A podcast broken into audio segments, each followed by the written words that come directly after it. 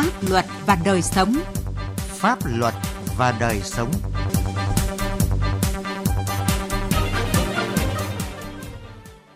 Kính chào quý vị và các bạn. Chương trình Pháp luật và đời sống hôm nay có những nội dung sau. Vi phạm pháp luật về đất đai ở Vĩnh Phúc vì sao không được xử lý dứt điểm?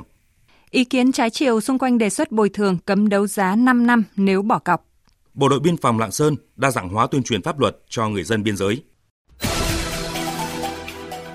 luật đồng hành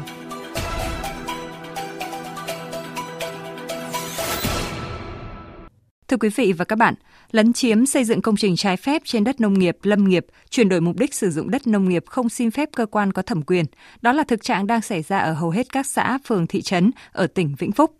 Những vi phạm này diễn ra trong một thời gian dài không được xử lý dứt điểm như thách thức dư luận, gây bức xúc trong nhân dân. Bài viết Những vi phạm pháp luật về đất đai ở Vĩnh Phúc vì sao không được xử lý dứt điểm của phóng viên Quang Chính phần nào giải đáp câu hỏi này. Cuối năm 2020, được cơ quan có thẩm quyền cấp giấy chứng nhận quyền sử dụng đất hơn 3.000 m2 đất, trong đó có hơn 400 m2 đất tại thôn Thanh Cao, xã Ngọc Thanh, thành phố Phúc Yên. Nhưng ngay sau đó, hộ gia đình ông Trần Ngọc Quang đã đơn chiếm khoảng 1,5 hecta đất liền kề xây dựng tường bao quanh. Trên khu đất này, ông Quang tự ý thay đổi hiện trạng, xây dựng nhiều công trình trái phép. Đầu năm 2020, tại tổ 7, phường Đồng Xuân, thành phố Phúc Yên, người dân phát hiện vụ việc ông Lê Hoan xây dựng công trình nhà ở diện tích khoảng 250 m2 trên đất rừng phòng hộ. Đây chỉ là hai trong rất nhiều trường hợp lấn chiếm xây dựng công trình trái phép trên đất nông lâm nghiệp ở thành phố Phúc Yên trong thời gian vừa qua. Vụ việc trước không được xử lý dứt điểm, vụ việc sau tiếp tục vi phạm như thách thức dư luận, gây bức xúc trong nhân dân. Ông Hoàng Ngọc Nhâm ở thôn Đại Lộc, xã Ngọc Thanh khẳng định. Chắc chắn có những cái sự bao che thì họ mới làm được như vậy. Chứ còn người ta biết làm thừa là sai. Thế nhưng tại sao các cơ quan chức năng không làm đúng cái chức trách của mình? Là một người dân nhìn thấy nó cũng nhức nhối. Thậm chí kể cả như Hồ Đà Nẵng, họ lấn ra biết bao nhiêu hecta đổ đất ra chiếm Hồ Đà Nẵng. Chúng tôi có bằng chứng đây hết. Rất mong muốn các cơ quan chức năng phải vào cuộc nhanh chóng xử lý kịp thời các trường hợp lấn chiếm đất đai, sử dụng đất trái phép. Theo Ủy ban nhân dân thành phố Phúc Yên, trên địa bàn thành phố hiện có hơn 800 trường hợp vi phạm pháp luật về đất đai với tổng diện tích hơn 12 ha. Nguyên nhân của những tồn tại này được chỉ ra bởi vai trò lãnh đạo của cấp ủy, trách nhiệm quản lý của chính quyền các cấp trong lĩnh vực đất đai chưa được thực hiện nghiêm túc. Việc xử lý vi phạm còn thiếu kiên quyết, không triệt để. Nhiều cán bộ đứng đầu cấp cơ sở còn né tránh, buông lỏng quản lý. Cấp trên xử lý chưa nghiêm, cán bộ cấp dưới thiếu trách nhiệm để phát sinh những vi phạm mới, nhiều cán bộ cấp cơ sở ngại va chạm, đụng chạm đến quyền lợi của người vi phạm. Thậm chí có những trường hợp làm ngơ, tiếp tay cho các hành vi vi phạm.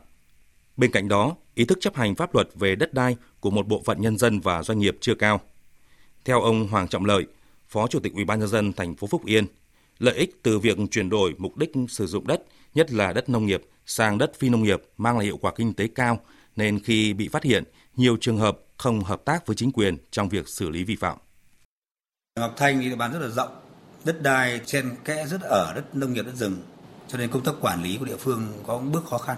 Sau khi phát hiện, tôi đã chỉ đạo Ngọc Thanh làm các thủ tục theo pháp luật và sẽ cưỡng chế dứt điểm các trường hợp vi phạm. Chắc chắn những thời điểm sau này những việc phát sinh mới sẽ phải xử lý nghiêm. Hiện nay cái khó là người dân không phải dân địa phương ở đây. Quá trình làm việc thì phải mời lên rất nhiều thời gian. Cho nên công tác mà lập hồ sơ xử lý vi phạm nó có vẻ khó khăn.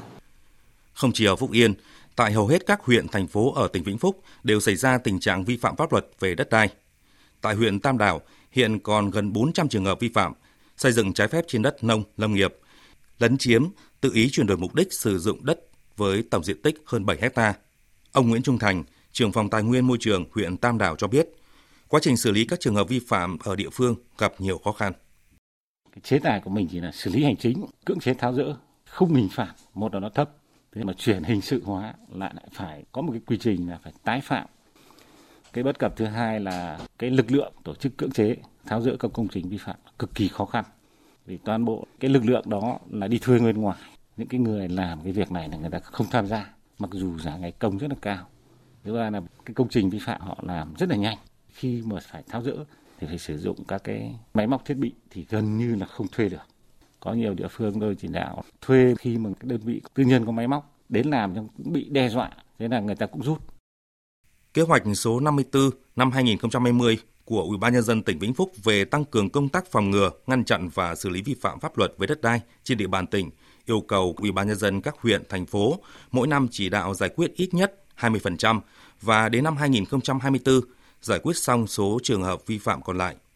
Sở Tài nguyên Môi trường theo dõi đôn đốc, tổng hợp tình trạng vi phạm và xử lý giải quyết vi phạm về đất đai của các huyện, thành phố, kịp thời báo cáo Ủy ban nhân dân tỉnh, đồng thời hướng dẫn các vướng mắc phát sinh trong quá trình xử lý giải quyết. Tuy nhiên, khi phóng viên Đài Tiếng Nói Việt Nam liên hệ với ông Nguyễn Kim Tuấn, Giám đốc Sở Tài nguyên Môi trường tỉnh Vĩnh Phúc để đăng ký lịch làm việc, thì vị lãnh đạo này viện dẫn nhiều lý do để thoái thác, thậm chí còn chặn số điện thoại của phóng viên.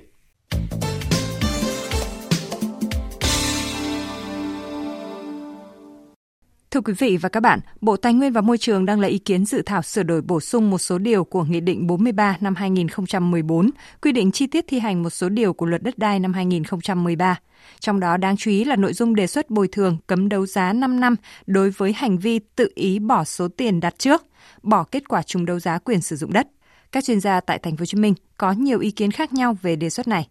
Phản ánh của Duy Phương, phóng viên Đài Tiếng nói Việt Nam thường trú tại Thành phố Hồ Chí Minh.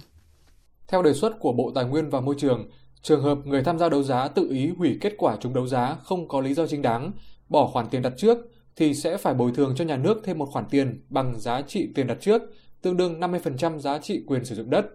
Sau khi người tham gia đấu giá nộp đủ tiền bồi thường cho nhà nước thì sẽ được nhận lại tài sản thế chấp. Trường hợp người tham gia đấu giá không nộp tiền bồi thường sẽ bị khấu trừ vào tài sản thế chấp. Dự thảo cũng quy định giá trị của tài sản thế chấp phải lớn hơn giá khởi điểm của thửa đất đấu giá, người tham gia đấu giá và tổ chức đấu giá có thể thỏa thuận thay thế tài sản bảo đảm và tiền đặt trước bằng bảo lãnh ngân hàng. Ngoài ra, trường hợp người tham gia đấu giá tự ý bỏ khoản tiền đặt trước và từ chối tham gia đấu giá thì trong thời gian 5 năm không được tham gia đấu giá quyền sử dụng đất. Nhận định về vấn đề này, ông Nguyễn Duy Thành, Tổng Giám đốc Công ty Nhà Toàn cầu cho rằng mặt hạn chế là làm cản trở việc đấu giá bất động sản sau này, có thể dẫn đến trường hợp doanh nghiệp sẽ đi mua lại tài sản trúng đấu giá do không bị vướng vào những giới hạn của các quy định Dẫn lại về cuộc đấu giá đất ở Thủ Thiêm, ông Thành cho rằng doanh nghiệp bỏ cọc đã chịu mất tiền đặt trước rồi. Về bản chất, họ cũng không vi phạm pháp luật. Ngoài ra, việc cấm doanh nghiệp 5 năm không được tham gia đấu giá cũng phải xem xét thêm, bởi doanh nghiệp hoàn toàn có thể thành lập ra những công ty con mang pháp nhân mới sạch sẽ. Do đó, ông Thành đề xuất theo hướng tăng số tiền đặt trước từ 20% giá khởi điểm lên 30%. Ngoài ra, có chế tài mạnh hơn đối với trường hợp người trúng đấu giá ngâm tài sản quá lâu. Và bất động sản trúng đấu giá mà không đưa vào sử dụng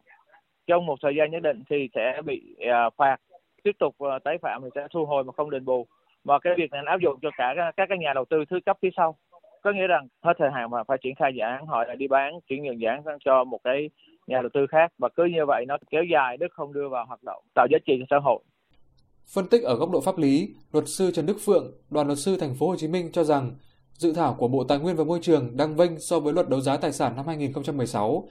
Các quy định như trong dự thảo đã thiết lập ra một loại hình đấu giá khác so với trong luật. Trong dự thảo có nói đến tiền đặt trước có thể thay thế bằng bảo lãnh ngân hàng, như vậy sẽ chuyển thành tiền ký quỹ. Bởi vì tiền ký quỹ thì đưa ngân hàng giữ, còn tiền đặt trước thì đưa cho bên bán, tức là trung tâm đấu giá tài sản.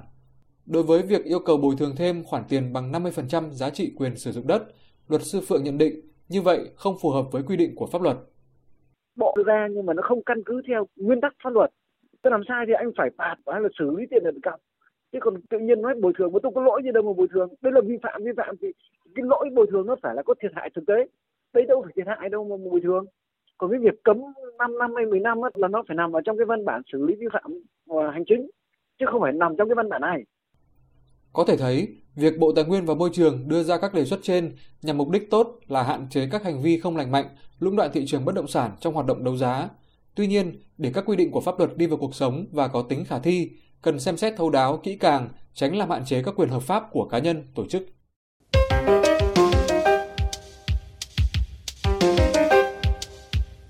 Thưa quý vị và các bạn, thời gian qua Bộ đội Biên phòng tỉnh Lạng Sơn đã linh hoạt đa dạng các hình thức tuyên truyền, phổ biến giáo dục pháp luật cho cán bộ và nhân dân khu vực biên giới, qua đó góp phần nâng cao nhận thức, ý thức chấp hành pháp luật cho nhân dân, giữ vững ổn định tình hình an ninh trật tự, trật tự an toàn xã hội tại địa bàn biên giới. Bài viết của phóng viên Đài Tiếng nói Việt Nam đề cập vấn đề này.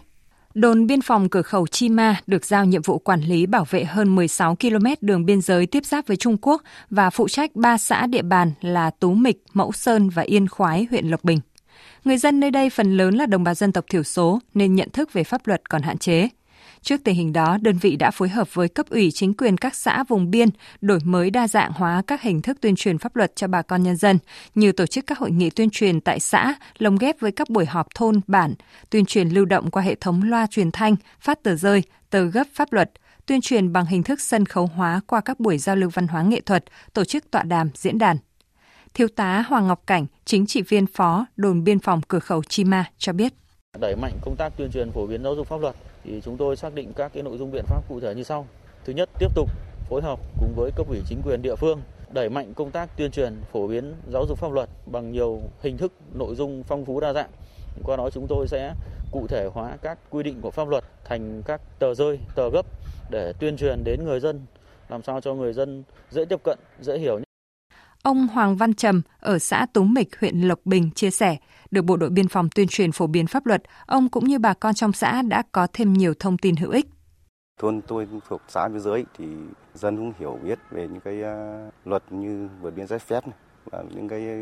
khu vực biên giới cái gì mà gọi là không qua được thì cũng lực lượng biên phòng tuyên truyền để người dân hiểu rõ. Biên giới tỉnh Lạng Sơn có 74 thôn, khu, giáp biên với hơn 70.000 nhân khẩu. Trong đó đồng bào dân tộc thiểu số chiếm hơn 93%. Để mọi bà con hiểu và thực hiện đúng chủ trương của Đảng, pháp luật của nhà nước, các đơn vị biên phòng Lạng Sơn đã phối hợp chặt chẽ với cấp ủy chính quyền địa phương, tổ chức tuyên truyền phổ biến sâu rộng đến mọi tầng lớp nhân dân trong địa bàn, với phương châm đi từng ngõ, gõ cửa từng nhà, những người lính quân hàm xanh đã tích cực bám nắm địa bàn, phổ biến pháp luật bằng các hình thức phong phú đa dạng như sử dụng loa phóng thanh, loa di động, tuyên truyền nhỏ lẻ, tổ chức cho các hộ gia đình ký cam kết thực hiện nghiêm pháp luật nhà nước. Đặc biệt khi phát hiện người xuất nhập cảnh trái phép phải báo chính quyền địa phương và đồn biên phòng. Đại tá Trịnh Hữu Tăng, chính ủy Bộ đội Biên phòng tỉnh Lạng Sơn cho biết,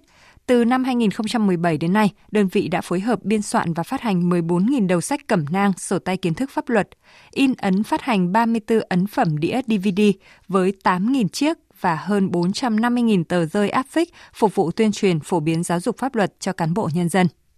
Nội dung tập trung tuyên truyền phổ biến như luật biên giới quốc gia, luật hòa giải ở cơ sở, luật phòng chống mua bán người, luật phòng chống ma túy, Bên cạnh đó, Bộ đội Biên phòng tỉnh còn duy trì hiệu quả 13 tổ tư vấn pháp luật, phối hợp tham mưu tập huấn bồi dưỡng, nâng cao chất lượng đội ngũ báo cáo viên, tuyên truyền viên, cộng tác viên pháp luật, hòa giải viên ở cơ sở. Cùng với cấp phát các cái tài liệu trên cấp là như vậy nhưng mà chúng tôi biên tập những cái tài liệu nó ngắn gọn, dễ nhớ, dễ hiểu những cái văn bản pháp luật liên quan trực tiếp đến công tác quản lý bảo vệ biên giới, liên quan đến quản lý an ninh trật tự địa bàn, rồi tổ chức tọa đàm trong nhân dân, À, thành lập cái tổ thông tin truyền thông của các đồn biên phòng và các xã thị trấn biên giới thì đây là những cái lực lượng nòng cốt để tuyên truyền phổ biến đến anh em và đến nhân dân thì tôi thấy là cái nội dung tuyên truyền phổ biến giáo dục pháp luật nó thấm đến người dân nó thấm đến đồng bào góp phần rất là quan trọng được cái việc là nâng cao nhận thức và ý thức chấp hành pháp luật của nhân dân khu vực biên giới. Thông qua tuyên truyền phổ biến pháp luật, nhận thức, ý thức chấp hành pháp luật của người dân biên giới ở Lạng Sơn được nâng cao – nhân dân nêu cao tinh thần tố giác tội phạm, cung cấp nhiều nguồn tin hỗ trợ công tác bảo vệ an ninh trật tự, an ninh biên giới. Qua đó, tình trạng vi phạm pháp luật về an ninh trật tự, tội phạm ma túy, xuất nhập cảnh trái phép giảm đáng kể. Nhân dân chung sức đồng lòng cùng cán bộ chiến sĩ biên phòng bảo vệ bình yên nơi phên dậu của Tổ quốc. Chương trình Pháp luật và đời sống hôm nay xin dừng tại đây. Chương trình do biên tập viên Quang Chính biên soạn. Xin chào và hẹn gặp lại quý vị trong các chương trình sau.